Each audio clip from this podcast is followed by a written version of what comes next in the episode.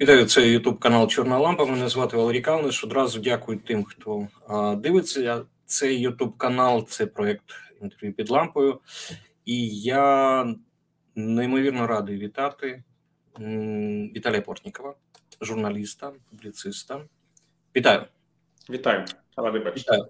А, Пане Віталію, давайте ми спробуємо. Ми багато дійсно багато останні дні говоримо про про Пригожина, про той а, бунт, той заколот, який він створив. Буквально перед початком нашого запису з'явилось повідомлення безпосередньо від Пригожина. Там 12 хвилин е, його аудіокоментар стосовно того, що це було, чому це відбулося. Одна з головних, як на мене, думок, яку він е, висловлює, що це не був марш, як він каже, справедливості заради повалення російської влади. Це був намір в нього інший, а саме зберегти е, ЧВК Вагнер. Здається, що цим коментарем він нивелює той ті е, якісь міркування стосовно того, що це було. Після того, як вже Пригожин публічно пояснив, що що він зробив, у вас якось підкоригувалась ваша думка, ваше ставлення до того, чому він це почав і чому він це не закінчив? Ні, звичайно, він з самого початку не приховував, що він не збирається робити нічого, що руйнувало б владу президента Російської Федерації Володимира Путіна.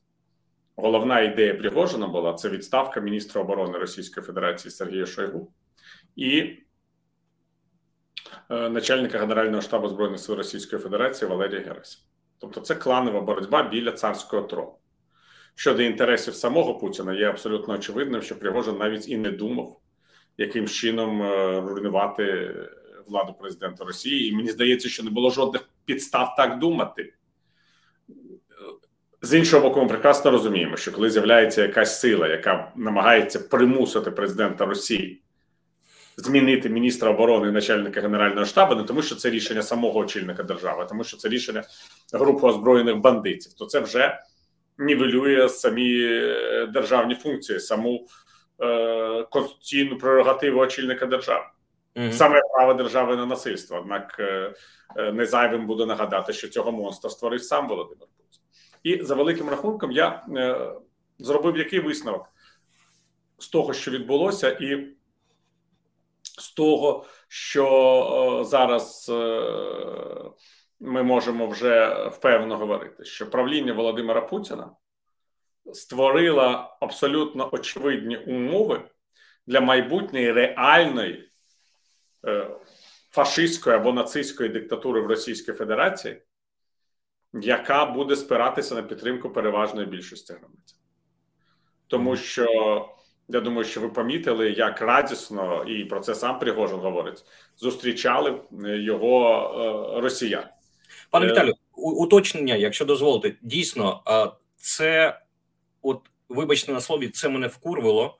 Європа, Сполучені Штати витрачали десятки років гранти, якісь там програми обміну, аби побудувати європейську Росію, аби привити е, європейські цінності росіянам.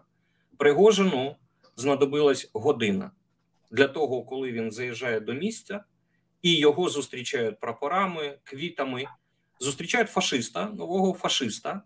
Так ну, і що це знаю, що, що це говорить про, про суспільство саме російське? Ну, російське суспільство воно виховано роками радянської влади. А більшовизм і комунізм це теж ґрунт для е, фашизму і нацизму. Потім подивіться на гасли, з якими Пригожин звертається до росіян. Це гасла, які ми мільйони разів чули від українських політиків тут в Україні, і це і вони теж сприймалися абсолютно з таким самим натхненням, тому що більшість українців виросли в радянській культурі, політичній, якщо це можна називати культурою, або в безкультурі будемо боротися з багатими, які все крадуть, так. і роздамо все бідним, які не змогли вкрасти. Я завжди казав, що найголовнішою ідеєю будь-якого українського громадянина є постійна змінність влади, щоб кожен громадянин зміг пройти через корумповані структури і накрасти собі на майбутнє. І коли люди виступають проти корупції, проти зловживання владою, це просто тому, що вони самі не займають посад, які дозволяють бути реальними учасниками годівниці. Останні десятиріччя зміни влади, коли з'являється чергове нове обличчя, а потім це нове обличчя виявляється більшим корупціонером, ніж попередні нові обличчя і старі обличчя, може чітко казати про рівень моралі в українському суспільстві. Але ми говоримо про демократичну державу, угу. про державу, де дійсно є змінність влади, про державу, де люди можуть замислюватися над такими речами, про державу, де ми ведемо дискусії з популістами. Де ми не боїмося називати речі своїми іменами. Принаймні, така дискусія до війни призводила завжди до різкого зниження рейтингів влади, і ми завжди знали, що та влада, яка приходить до е, годівниці на таких гаслах, вона обов'язково впаде, а більшість її представників будуть покарані. І так як сталося, скажімо, з владою Януковича. Або втече, ну немає значення. Ну так. В Росії це незмінна влада. 22 роки хижатства. Звичайно, 23 вже так. Звичайно, коли з'являється Пригожин, то ті от прості люди вони дивляться на це з великим е, замилуванням. І тому цей марш на Москву він дуже нагадує марш Беніто Муссоліні на Рим. Так. Просто, просто марш на Рим закінчився успіхом фашистської партії. А марш на Москву поки що не закінчився, але закінчиться, тому що, окрім маршу на Рим, був знаменитий німецький пивний путч. Так. Коли Е, після нього Адольф Гітлер і інші лідери націонал-соціалістів виявилися у в'язниці. Але я щиро впевнений, що це була тільки перша спроба. Я думаю, що оці фашисти рано чи пізно прийдуть до влади в Росії, і я думаю, що якщо Україна на той час не стане членом Північно-Атлантичного Союзу, вона зустрінеться з такою війною яка примусить е, її учасників забути про нинішню російсько-українську війну як про дитячу розвагу. Давайте трохи ще про Пригожина. Повертаючись до його аудіозапису, так якесь дивне пояснення він говорить, чому він не пішов далі, так не не пішов на Москву. Він побачив якісь там розгорнуті підрозділи. Він зрозумів, що а ось зараз прольється руська кров. А це було незрозуміло, коли ти йшов на бетерах, коли ти тягнув танки, е, що кров так чи інакше пролється. Що, це, що це за пояснення таке, якесь дитяче? Валерій, я взагалі не думаю, що має значення, що Пригожин говорить. Ми прекрасно розуміємо план Пригожина. Він збирався захопити у Ростові міністра оборони Російської Федерації і начальника Генерального штабу збройних сил Росії. Однак вони були завчасно проінформовані про цю спробу їхнього захоплення. Вони залишили Ростов.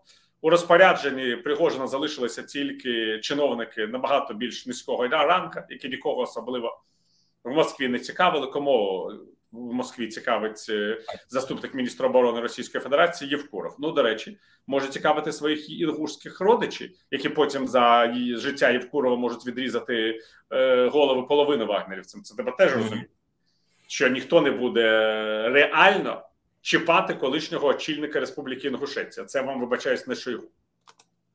Це теж момент важливий в ось цій історії.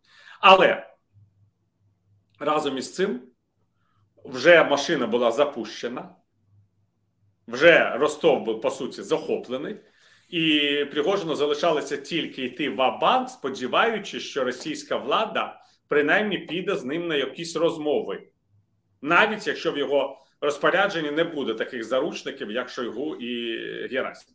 Я думаю, що сам Пригожин не уявляв, наскільки просто йому буде дійти майже до Москви. Якщо б він зустрів опір раніше, він би і зупинився б раніше. Фокус в тому, що він не зустрічав ніякого опору. Фокус в тому, що він міг би його цього опору не зустріти навіть до Москви. Фокус в тому, що він міг би зайти в Москву. Але в той момент, коли почалися перемовини, почалося саме те, чого Пригожин і добивався е, практично з першої хвилини свого цього путчу. Він став людиною, з якою почали розмовляти і домовлятися.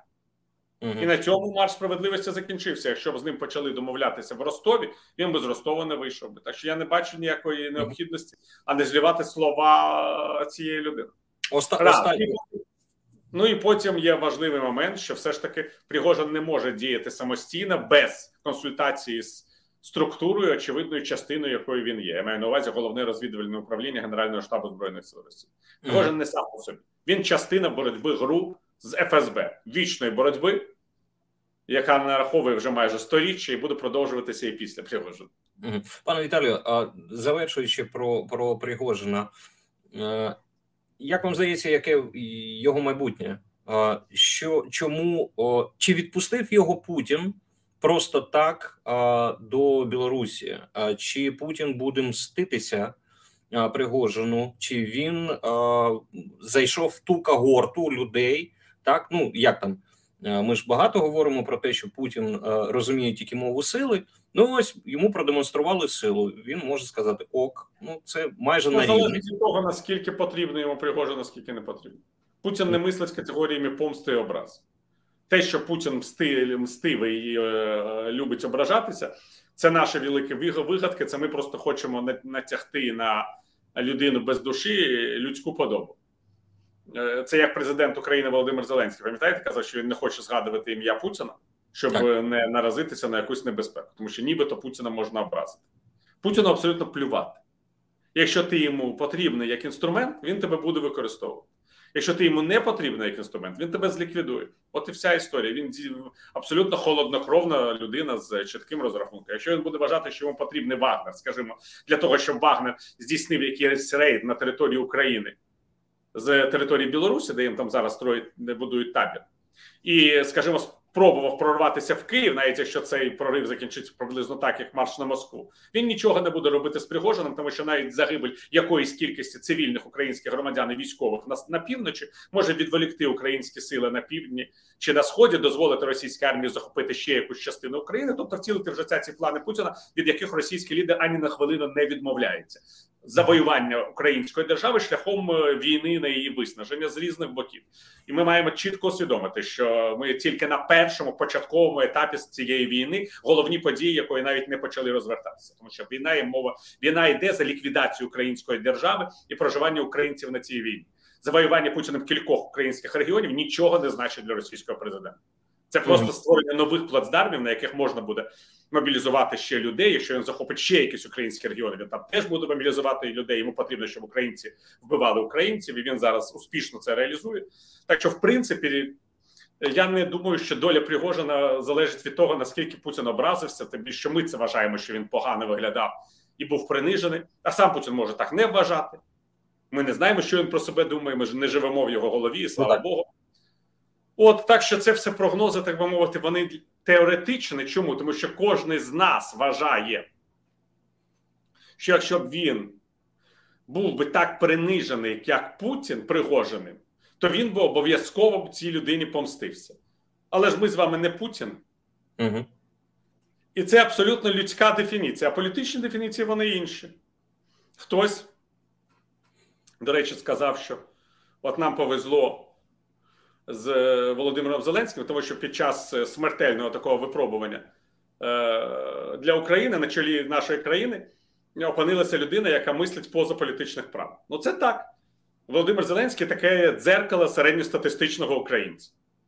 Це дійсно серйозно відрізняє його від Володимира Путіна. І коли Володимир Зеленський думає про Володимира Путіна, він теж намагається думати, як би він вчинив.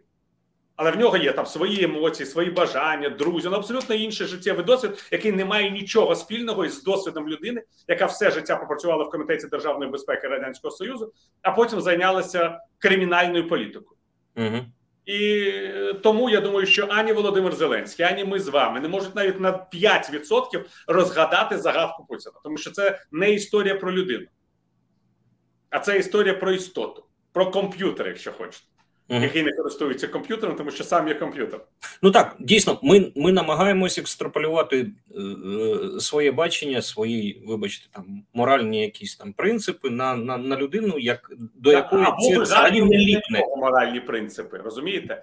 От він, значить, бандит і має помститися іншому бандиту. А Путін може не відчувати себе бандитом. Він може відчувати бандитом Пригожина, а себе почав відчувати оперативником, який використовує в цьому контексті. А ви уявляєте у нас повторення такої ситуації? Тобто у нас? в Україні, що якесь там військове формування може розвернутися і йти на Київ, вимагаючи чогось.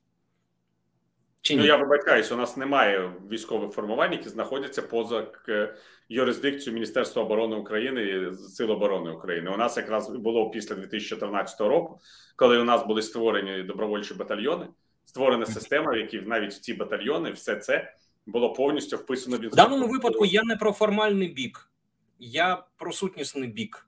Так ні, це не сутнісний бік, це саме фор, формальний бік. Фор, форма спротиву така ні, можлива ні, ні, у нас ні. чи ні? Валерій, я я ще раз кажу: марш справедливості Пригожинський був можливий саме тому, що вони створили окрему армію. Тантон Макутів, таких російських так. приватну армію президента пов'язану з спецслужбами. Не з усіма, очевидно, я не певний, що вони сильно пов'язані з ФСБ. Але з ГРУ вони точно пов'язані. І цей Уткін, який поруч з Пригожиним, це ж все ж ГРУ.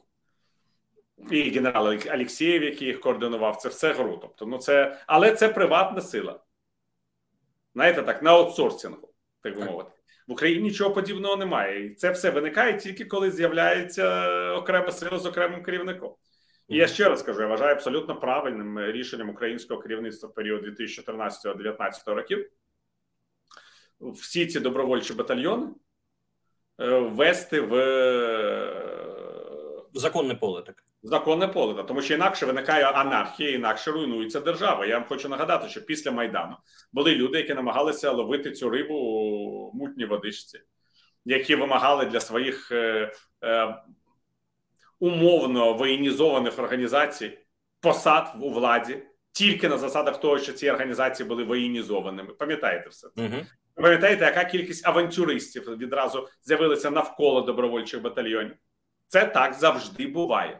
Якщо держава позбувається права на насилля, така держава зникає з політичної мапи світу. Так або делегує якимось е, приватним компаніям це право на насилля, яке в кінцевому випадку тим чи Пригожин. Так, звичайно, потрібно завжди оцю народну енергію в критичний момент використовувати. Однак відразу, як тільки держава відновлюється, вона має чітко, чітко встановити всю вертикаль своєї влади і не дати жодній людині з подібної вертикалі навіть навіть думки про те, що вона може діяти поза державною компетенцією. Угу. І інших я розумію, що це дуже погано звучить в умовах анархічності українського е, такого політичного сприйняття, але саме ця анархічність і давала можливість іншим народам господарювати на українській землі. І якщо українці не позбудуться своєї анархічності, я переконаний, що і далі на їхній землі будуть господарювати чужинці. Угу.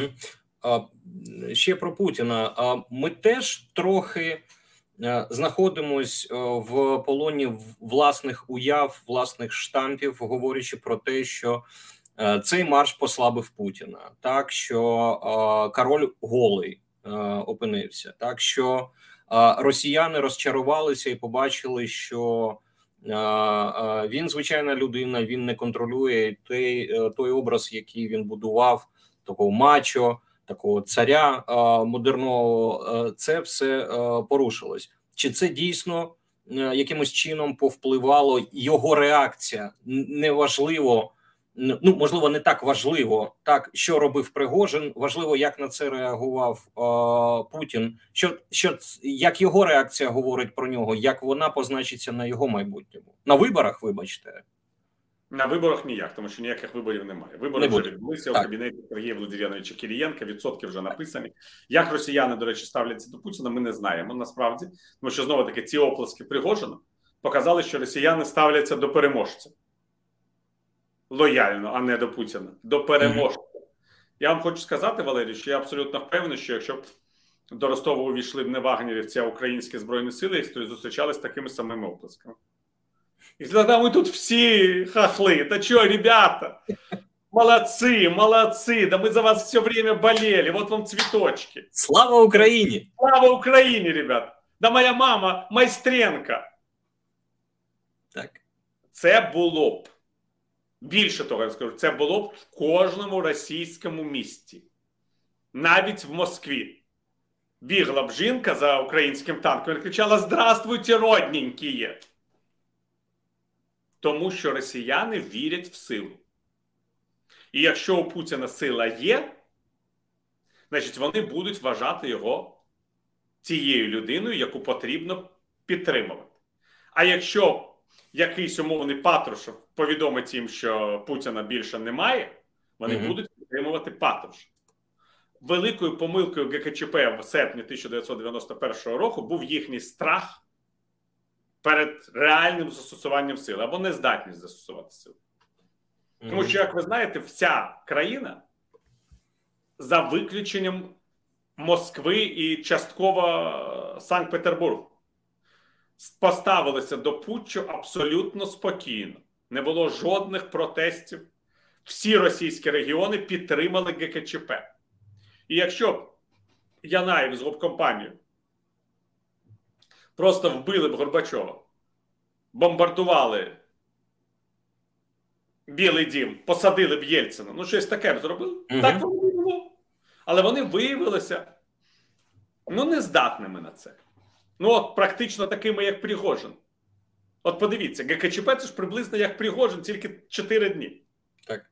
Що такого було, що не дозволяло віце-президенту Радянського Союзу відсутності президента, очільнику уряду, міністру оборони, керівникові комітету державної безпеки, якої ще влади їм не вистачало? Так, так, так. Що їм ще потрібно було, щоб здійснити реальний, реальний переворот? Нездатність брати на себе відповідальність. Вони були сірими чиновниками. Вони просто побоялися реальних рішень. А як ми знаємо, що диктатура вона не може відбутися без реальних рішень, без пролиття крові, руської крові, як каже Пригожин, угу. на землі. На землі, от, так. От Янаєв та інші побоялися пролити руською кров на землі. От генерал Суровикін не побоявся, так він і зараз генерал Суровикін угу. продовжує лити кров. А вони всі ми позабуті. Так що в цьому плані е, я вважаю, що як тільки буде проявлена якась очевидна слабкість Путіним, він відразу позбудеться своїх можливостей. Але ж Путін те, що, те, що він е, відлетів з Москви, те, що відлітали олігархи, це зрозуміло. Так Вон, ну, вони не несуть такої відповідальності за країну, як Путін несе. Ну, По перше, ми не знаємо, які там олігархи відлітали, не відлітали. Е, це ну, дуже інша історія. Подивіться на самого Путіна. Він же напевно не думає, що він проявив якусь слабкість. Він відмовився спілкуватися з Почистом. Правда? Просто відмовився з ним спілкуватися. Він подозволив з ним спілкуватися або своєму васалу. Лукашенко або своєму постільничому з Тульської області. Ми не так. знаємо, хто точно з ним спілкувався, але вирішено легендувати це як спілкуванням із васалом. Mm-hmm. З ним можеш поговорити, а з царем уже говорити не будеш. Як там було у Дмитра Бикова? Це где там Цезарь, чим він зайнят, він не зайнят, він тебе вже не прийме. Ось це абсолютно чітка ситуація з. Ну, так, так, так. От він е, не змі... не пішов на жодні кадрові зміни. І от ми подивимося, якщо він на них піде реально, якщо він дійсно замінить міністра оборони, начальника Генерального штабу, то ми тоді з вами будемо робити інші висновки. Тому що Путін, який прогинається під кадровий ультиматум, це вже не Путін. І я тоді вам чітко скажу, що це послаблений Путін. Але Путін, який буде продовжувати з цим міністром оборони працювати і начальником Генерального штабу, тільки продемонструє силу свого режиму. Розумієте, ми багато разів зустрічалися з ситуацією кадрового тиску на Путіна різного характеру за ці 23 роки. І є чітке правило. Якщо Путін навіть хоче когось усунути з посади, але потім зустрічається із зовнішнім тиском щодо такого усунення. Він людину, яку він навіть не хоче бачити поруч із собою, затримує на цій посаді навіть не на кілька місяців, а на кілька років. Угу. Ця людина, в принципі, є приреченою з точки зору кадрової, якщо Путін вирішив від неї відмовитися, але він ніколи не піде на якісь кадрові рішення, якщо йому їх нав'язує угу. оточення чи суспільна думка про відставку Дмитра Медведєва з посади прем'єр-міністра Російської Федерації почали говорити через е, кілька місяців після рокіровки. Про кожний з соратників Путіна, я це добре пам'ятаю, бачив себе на посаді цього прем'єр-міністра. Медведєва завжди вважали майже політичним е, трупом. Так. Е, найголовніше, що сам Путін хотів бачити його на іншій позиції. Ось на такій позиції, на якій Медведєв знаходиться зараз, такого заступника без е, конкретних е, обов'язків, можливо, спадкоємця, а можливо, просто найближчого соратника, який дозволяє себе говорити більше ніж сам Путін. Але саме розмови щодо того, що Путін має змінити керівника уряду примусили Путіна залишати Медведєва на цій посаді багато років поспіль. Угу. І якщо є чітке російське кадрове правило, якщо ти хочеш якусь людину утримати на посаді, ти бачиш, що її е, шанси в очах Путіна зменшилися, обов'язково організуй громадську кампанію за відставку цієї людини. От пам'ятаєте, скільки було криків, і навіть єдина Росія вимагала відставки Михайла Зорабова. Угу. Він сам прекрасно розумів, що після пенсійної реформи Зорабов має піти у відставку. Але Зорабов ще кілька років, мені здається, три був міністром. Міністром, так, а потім послом. А потім послом, так. Угу. А якщо б не було громадської компанії, він став би послом на три роки раніше. І, Пане Віталій, якщо зараз буде саме так, то ми чітко скажемо, що Путін залишається Путіним. Якщо ні, це треба буде інакше аналізувати. дивіться, ми, е, ми, ми зараз говоримо дійсно мовою фактів і мовою тенденцій. Е, Російський народ, будь-який народ, так він можливо навіть не е, залазить в ці рішення. У нього є відчуття, у нього його є перша емоція. І перша емоція, як я її так бачу, ти не вийшов розбиратися з Пригожином. Ти засав і полетів там, я не знаю, там Валдай, Пітер, неважливо. Ти не зустрів його обличчям до обличчя.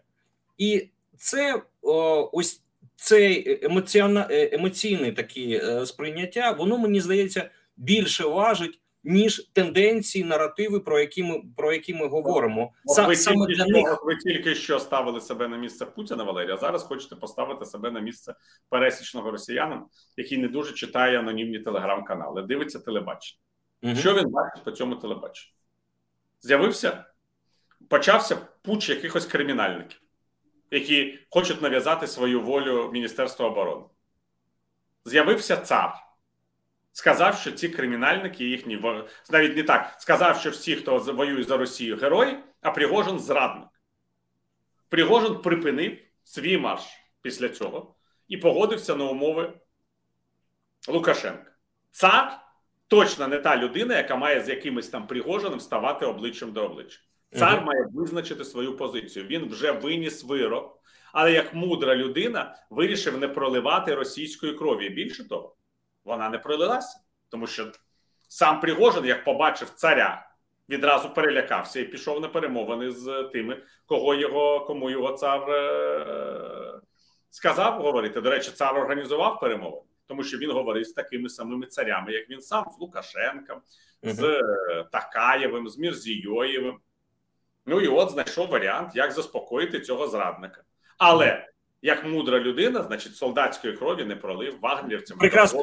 Мені подобається, я, як е, я нібито намагаюсь е, зайняти один бік, а ви, а ви знаходите відповіді з іншого боку. До речі, е, роль Лукашенка, якщо відверто, вона я на вашу думку, в, в чому полягала? в легендуванні. Навіщо йому це? І в леген... Ну як його я думаю, не питали. Йому сказали, що він буде обкладинкою для Угу. е, цієї історії. Так що в цьому плані, е, е, до речі, нам небагато залишилося чекати, тому що ввечері Путін знову буде звертатися до е, нації.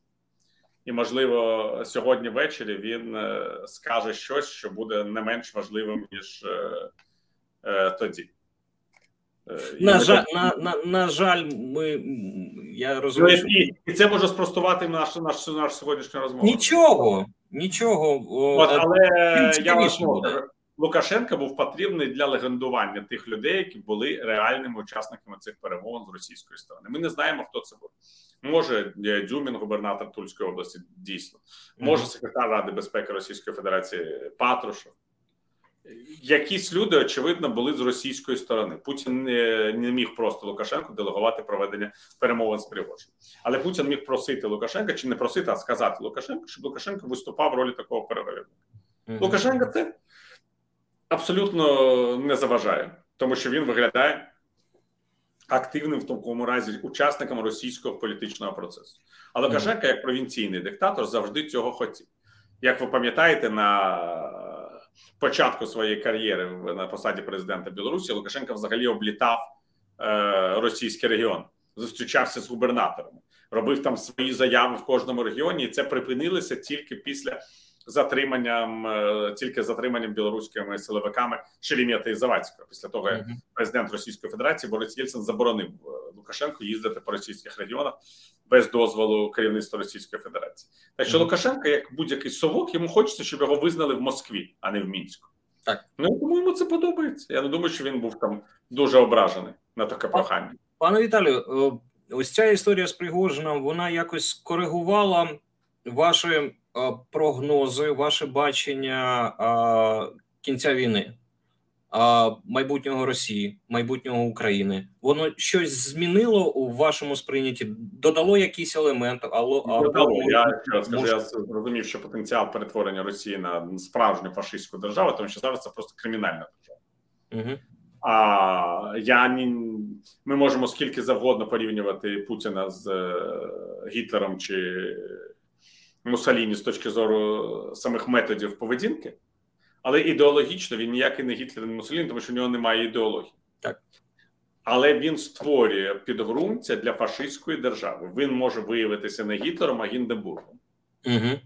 І це вже реальність. От, до речі, уявіть собі, просто чисто як в альтернативній історії, що Пригожин дійшов до Москви. От вирішив, що йому потрібні не перемовини, а Москва. І він доходить йому рівно так ніхто не дає опору в Курській області, Тульській області, далі вже Московська область, і заплакані москвичі виходять в спальних районах в Бутово, в Печатниках, е, в текстильщиках, угу. в Вихіна. І зустрічають е, Пригожина з квітами, тому що Люмпен нової Москви чи печатників, цих сільщиків, чи Вихіна, чи Бутова нічим не відрізняється від Люмпена Ростова, він навіть гірше тому що ви це Люмпен позбавлений коріння будь-якого. І Пригожин доходить до Кремля. Що він робить? Швидше за все, просто дійсно вішає якогось е, Шойгу і Герасимовича розстрілює їх Міністерство оборони. А перед Путіним почти падає ніц. Але падає ніц, пропонує йому призначити його прем'єр-міністром Російської Федерації і міністром оборони, щоб швидко закінчити війну із триклятими хохлами. І Путін тоді президент Росії, а Пригожин канцлер. Ну і вони якийсь час співіснують. Ну і, врешті-решт, один з них, і це більш молодий Пригожин, герой Росії, бойовий, так. займає позицію президента також. І коли його соратники, всі ці бандити, і ті, хто до бандитів долучиться, Соловйов, Сіманян, mm-hmm. Кисельов, е, генерал Суровикін. Ми знаємо всіх цих людей поіменно. Вони пояснять, що якось все це не по-російськи виглядає. Президент, прем'єр-міністр, дуже буржуазне названня. А от русское слово хороше для обозначення такого лідера фюрер. І, от, і все. І залишиться тільки намалювати свастику на е, кремлівських баштах. І все ну, нарешті йде в повну гармонію. Але з, з іншого боку, цього Гітлера нового вже вже немає. Так він не дійшов, він не пройшов. Ну, а Гітлер а, є Гітлера, які не Ну так з'явиться новий Гітлер. Яка різниця? Был би народ, а Гітлер для нього найдет. От в чому фокус. І я так розумію, що є народ, і цей народ виховав, підготував до нацистської диктатури Володимир Володимирович Путін. Це мене це дійсно мене скоригувало. Я побачив державу, яка з амортної совкової маси перетворюється на нацистську реваншистську країну. Тому що е, це ж виховувалося реванш, ми втратили землі. Несправедливо, всі нас ображають. Це ідеологія нацизму часів Веймарської республіки. А якщо зараз ще Росія не зможе захопити Україну, тобто ті землі, які є сутністю російської цивілізації, а не зможе захопити тільки тому, що західні сволочі і нацисти не пустили її до братнього народу, тому що ми розуміємо, що якщо б російська армія увійшла до Харкова, то мешканці цього міста квітами їм закидали. Це просто її не пустили нацисти і американці. Так. Так, там чекали російські люди, коли ж ви прийдете, родненькі, а не пустили сволоч. І отак з усім. Десь десь там ще євреї мають бути. Ну так єврей президент України. Що тут же він вже є? Позор е, єврейського народу. Єврейського народу. Ну, від від позора єврейського народу до єврейського заговора півкроку. Так що не, не хвилюйтеся, будуть будуть вам євреї. Mm. Абсолютно, абсолютно, я це обіцяю. І в цій я вже не кажу про те, що фашизм може бути і без антисемітизму, як ми знаємо. Італійський фашизм е, євреями не дуже цікавився, що не заважали йому бути фашизмом. Е, це така була манія Гітлера. Ну, в будь-якому разі, в будь-якому разі, е, от це вже людей виховує. Значить, зараз поразка в Україні, якщо вона відбудеться, вона ще більше підготує цей ґрунт. І тому нас може чекати таке розчарування, що замість е, розкладу Російської Федерації і занепаду ми на цих настроях можемо отримати там е, нацистську диктатуру. Справжню. Пане Віталію, у вас є пояснення? Я я розумію, це риторичне питання, але а, чому так відбувається? Це відсутність історичної пам'яті, це недолугість взагалі людської природи, яка не пам'ятає, яка не живе якимось іншими інтересами, окрім а, а, своїх. Як можливо було після Холокосту, Бабиного Яру, фашизму, на навіть той того історичного наративу, коли вони самі собі розповідали про те, наскільки погані фашисти, вони самі стали фашистами, так тим самим драконом, з яким вони боролися. Але вони та але вони те фашистами були ще в 1945 році. Чому так, проблема? Ось я, я який це шлях, які, які, які історичні правила працюють в даному випадку, що народ стає народом фашистом, так який вважає себе е, краще за інших, що вважає за право вирішувати, як жити іншим. Як це працює? Як ідеологія? Це ж е, відбулося абсолютно природньо. В громадянській війні на території Російської імперії перемогло зло. Всі ми, хто тут живе, або нащадки переможців, або залякані нащадки переможених. Угу. Причому цих нащадків переможених їх небагато. Я не знаю. І і знову таки, у нас у всіх може е, текти кров і переможених, і переможців. Розумієте, тому що переможені одружувалися з переможцями, і таке інше, і таке інше. З різних люди з більш е, привільованих соціальних верств, мовно кажучи, які виявилися на дні, намагалися піднятися е, нагору, одружуючись з представниками колишніх пригнічених класів. Ви ж познаєте, як це все було в 20-30 роки. Так що вже не розбереш, хто є хто. Але сутність в тому, е, ну тобто, як не розбереш? Ну, от я собі уявляю свою генеалогію. Я знаю, що на Подолі стоїть е, будинок мого прадіда. Як вважаєте, моя бабуся себе відчувала, коли з цієї з цього будинку він був куплений? Це була чесна праця, не якийсь там. Е, е, будинок експлуататора. Мій дідусь прадід і його його батька вони чесно працювали були е, е, людьми, які працювали зранку до ночі, заробили гроші на цей будинок. А після жовтневого перевороту, як ви розумієте, їм там залишили одну кімнату на всі на всіх там з сім'єю чи там кілька кімнат. Всі інші е, кімнати зайняли інші люди, uh сусіди, як правило, з більшовицької партії.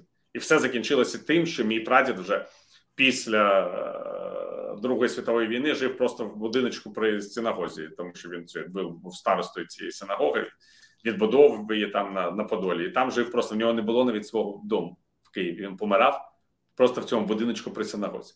Але бабуся, моя, як ви вважаєте, вона не була перелякана всім, всім цим?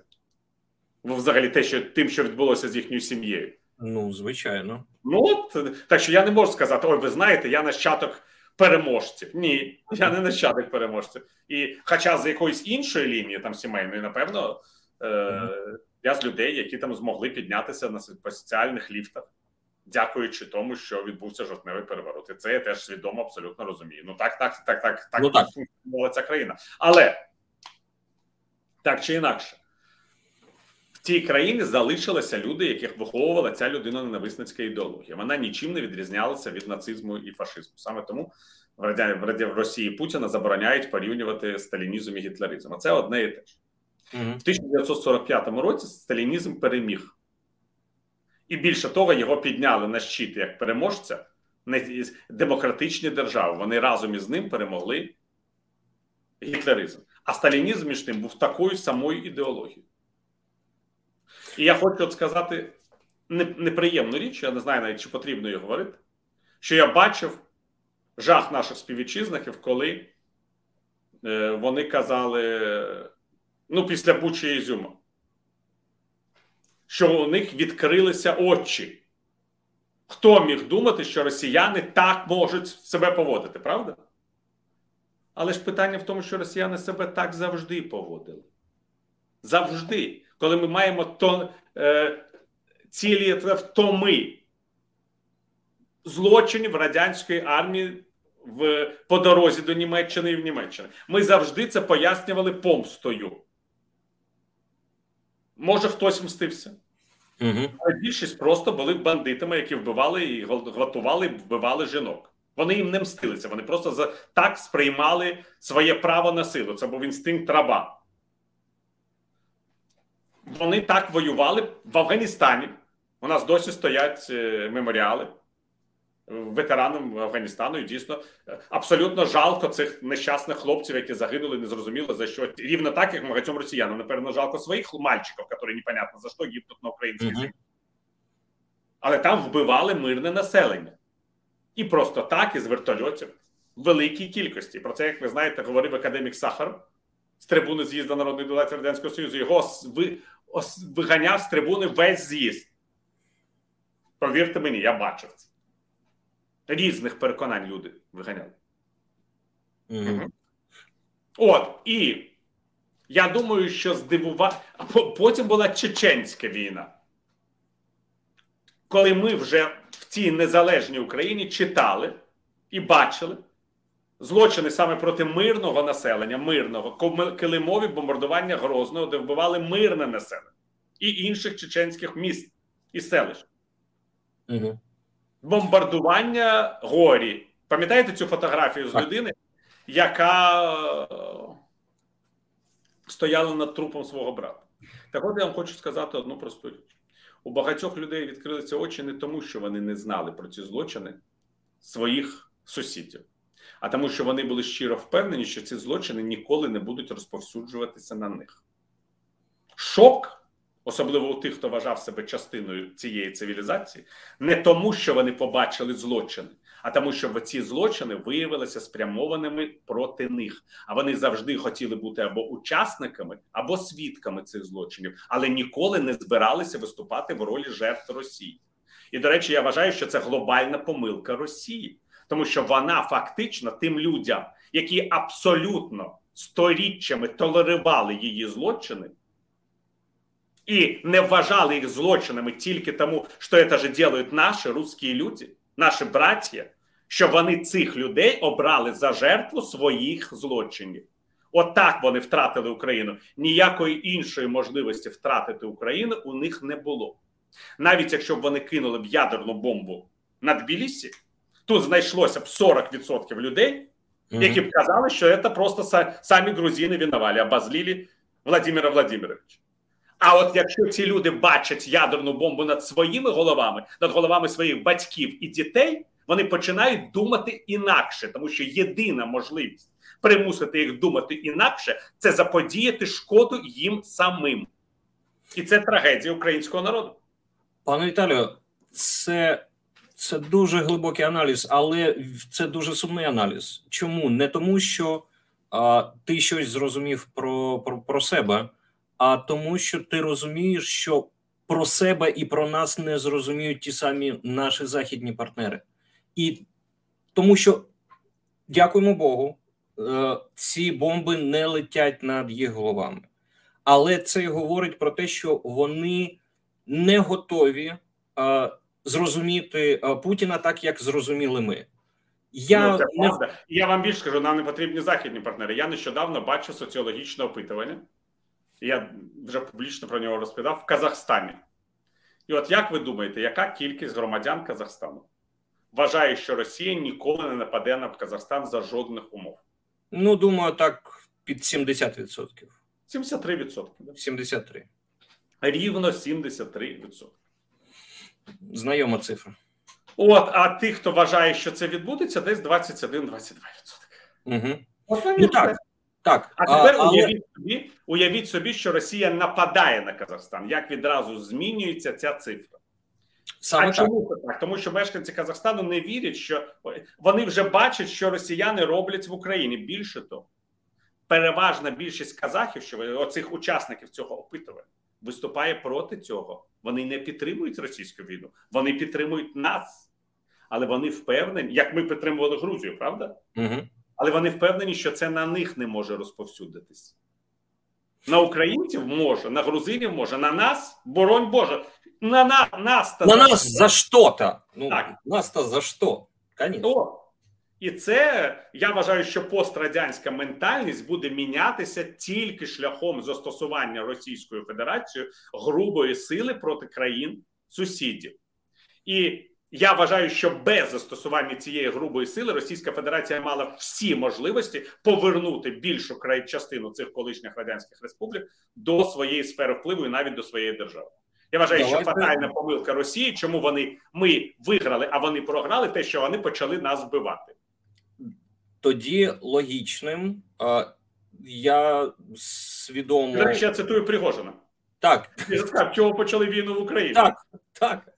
Я я, я, я, я свідомо е, зараз е, е, цю річ скажу в такому випадку для того, аби остаточно зрозуміти, що е, Росія це ворог, фашисти, е, і взагалі вони е, мають скинути ядерну бомбу. Вибачте, і в такому ну, випадку... остаточно вже ясно. Чому вони ми ж на нас чи на кого ще?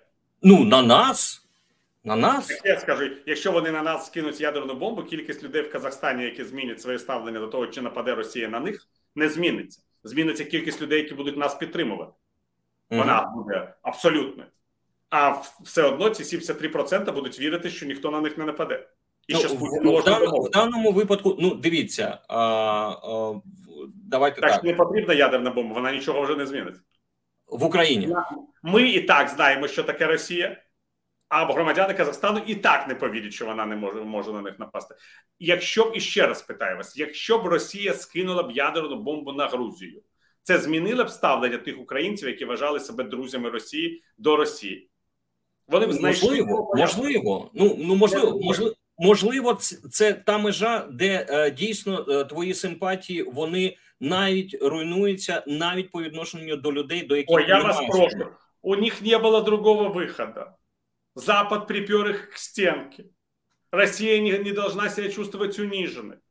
Ведь они же все-таки наши братья. Но они же не все этого хотели. Та я знаю всю цю какофонію. Я це чув і чую, і, і чую, і, до речі, буду ще чути в Україні роками. Ви прекрасно знаєте, що навіть коли е, росіяни стріляли по українських містах, в цих містах були люди, які казали, що це не вони. Просто їх було мало. Але вони були на тебе вже націлена ця гармата, вона вже майже може потрапити тобі у вікно, а ти говориш: ні, ні, це не вони, це не вони. До речі, ви можете пояснити цей феномен, тому що я з такими людьми стикався на сході. Бляха-муха, в тебе будинок вже зруйнований. Вже.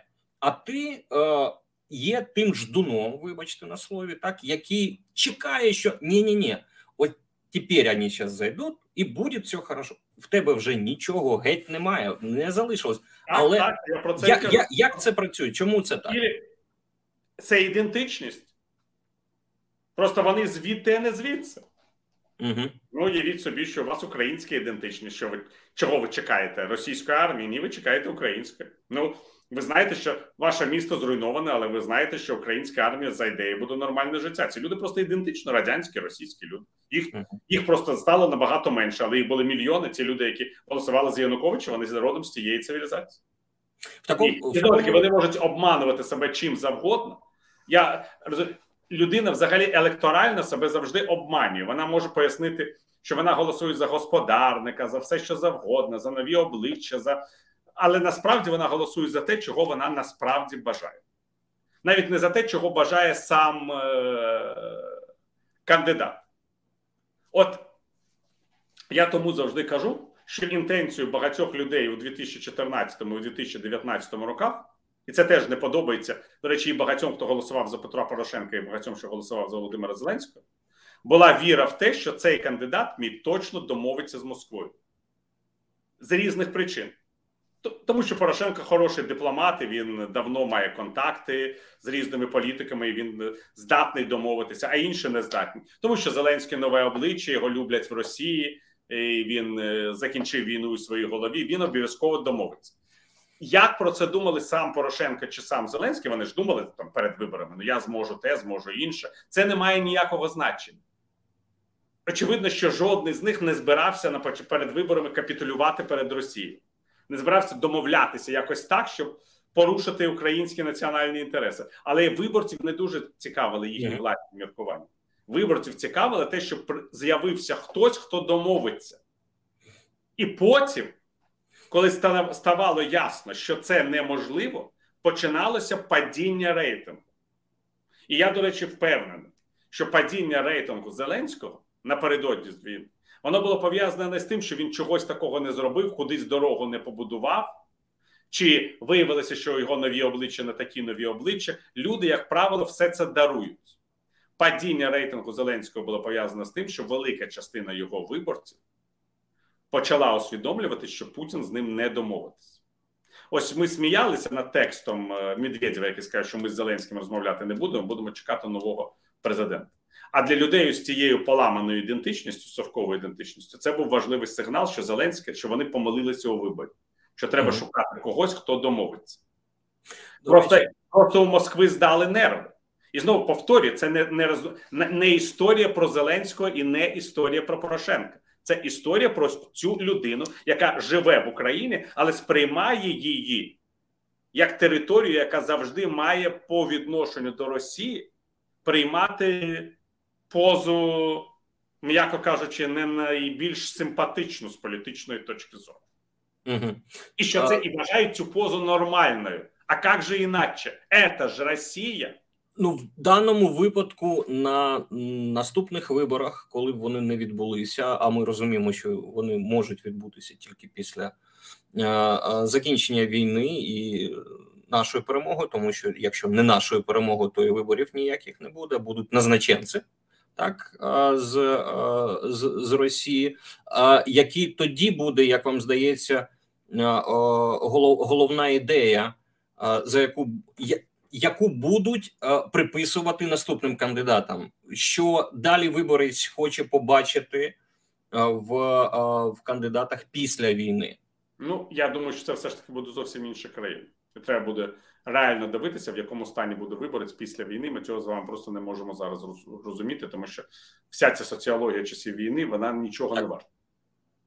Е, От закінчиться цей наркоз, це людина просто під наркозом. Вона прокинеться Україну після війни подивиться по сторонах, і ми зрозуміємо, які насправді висновки люди зробили. Вони можуть зробити зовсім інші висновки, ніж ми з вами. Зовсім інші. Протилежні. Який кандидат зможе перемогти на виборах з класичної точки зору? Це має бути кандидат партії миру. Ну, ми бачимо, як це виглядає.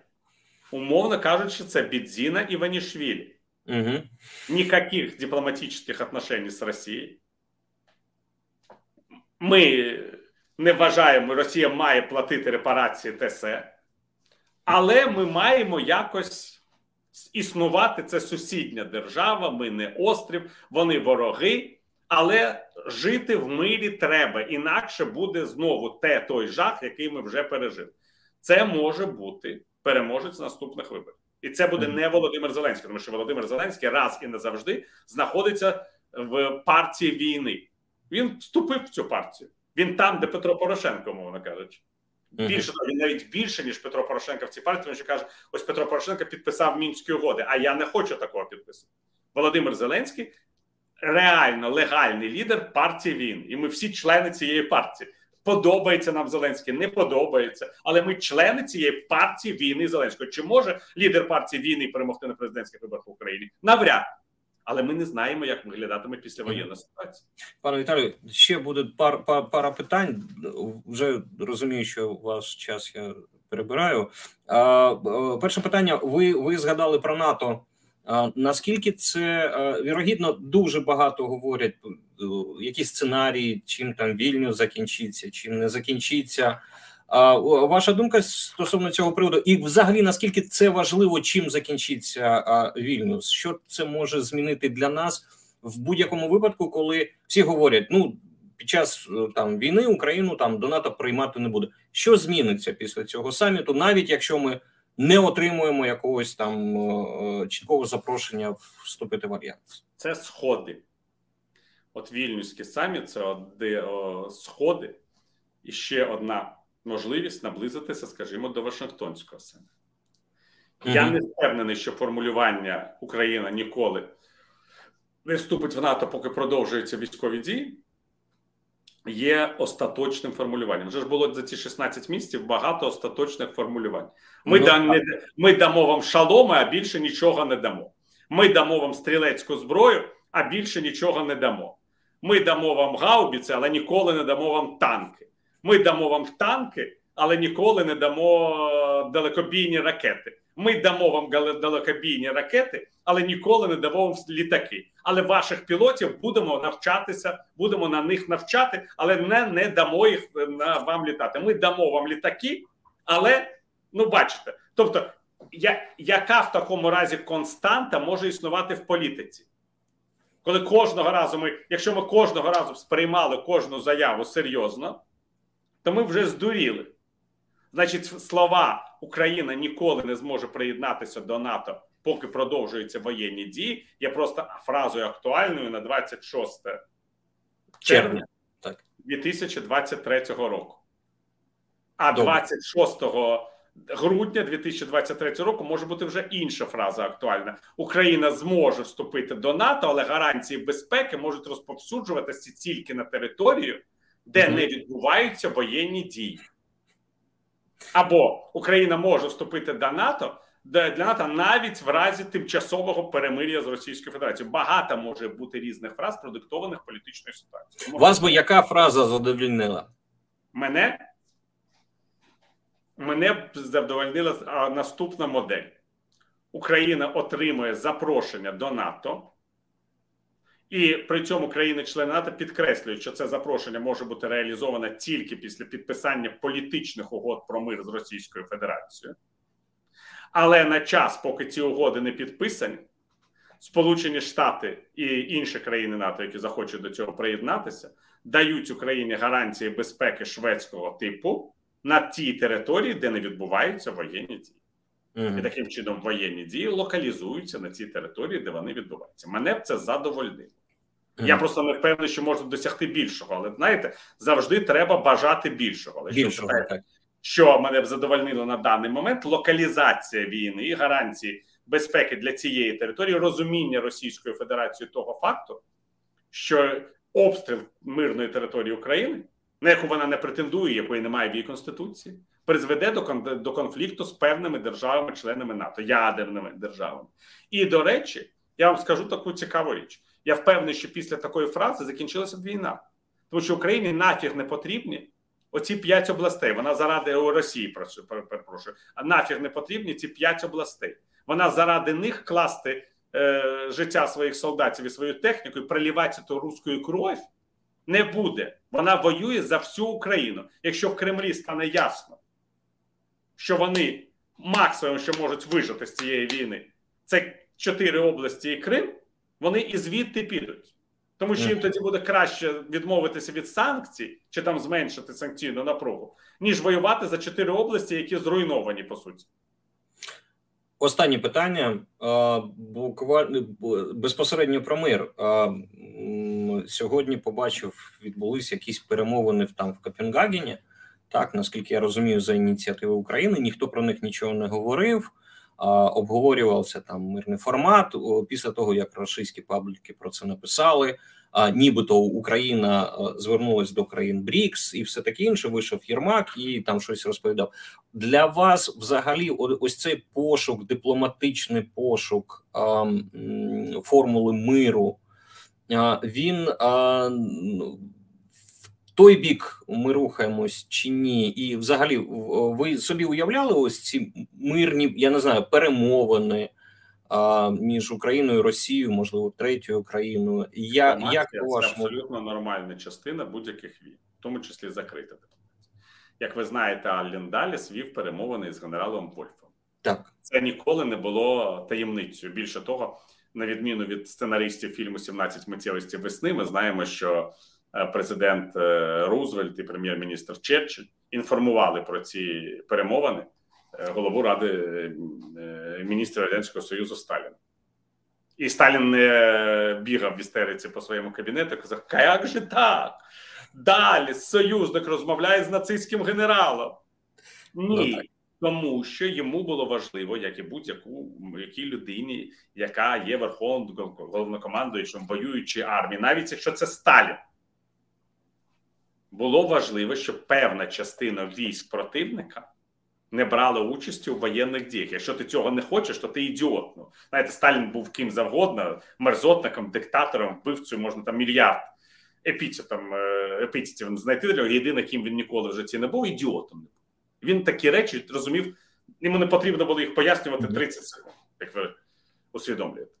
І тому це абсолютно нормально. Чому з есесівським генералом можна розмовляти про якісь речі, якісь фрагменти ситуації, якщо це тобі вигідно шукати якісь моменти, а з якимись російськими чиновниками чи з представниками країн БРІКС, які можуть розмовляти з російськими чиновниками, не можна розмовляти. Я цього не розумію.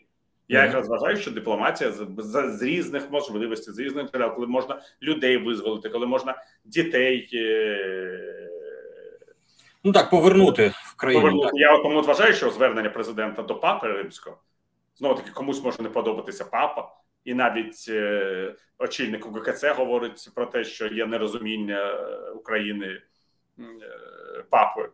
Угу. Але в будь-якому разі участь папи у таких процесах це дуже серйозний інструмент, тому що Ватикан може багато всього задіяти, про що ми навіть не здогадуємося.